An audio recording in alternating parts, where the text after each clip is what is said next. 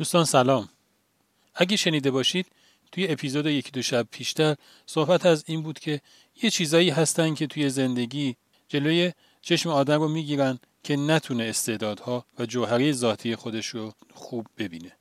یکی از این چیزها سن آدمه.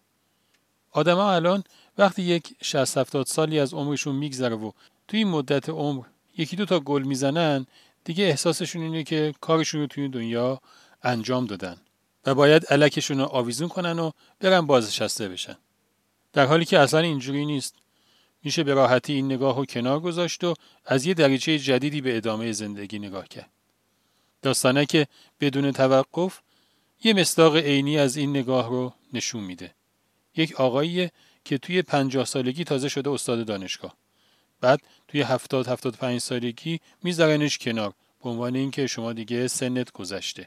ایشون که نمی‌خواسته تو اون نقطه متوقف بشه میگه یه دانشگاه دیگه اونو جذبش می‌کنن ایشون تازه تو این دانشگاه جدید میشکفه و یک کشفیاتی در مورد عملکرد سلول های بدن انجام میده که مستحق جایزه نوبل میشه و بهش این جایزه تعلق پیدا می‌کنه.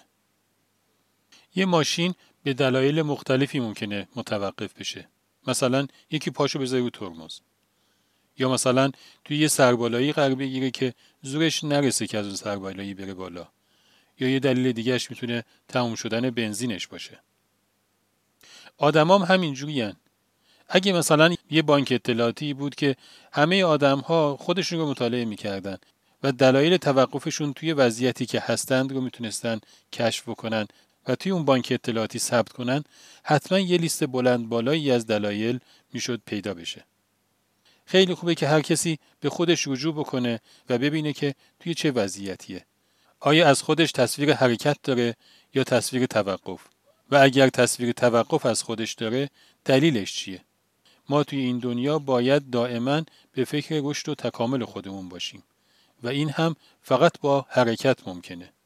پس دلایل توقفمون رو مطالعه کنیم و سعی کنیم بر اون دلایل فائق بیایم. خدا نگهدار.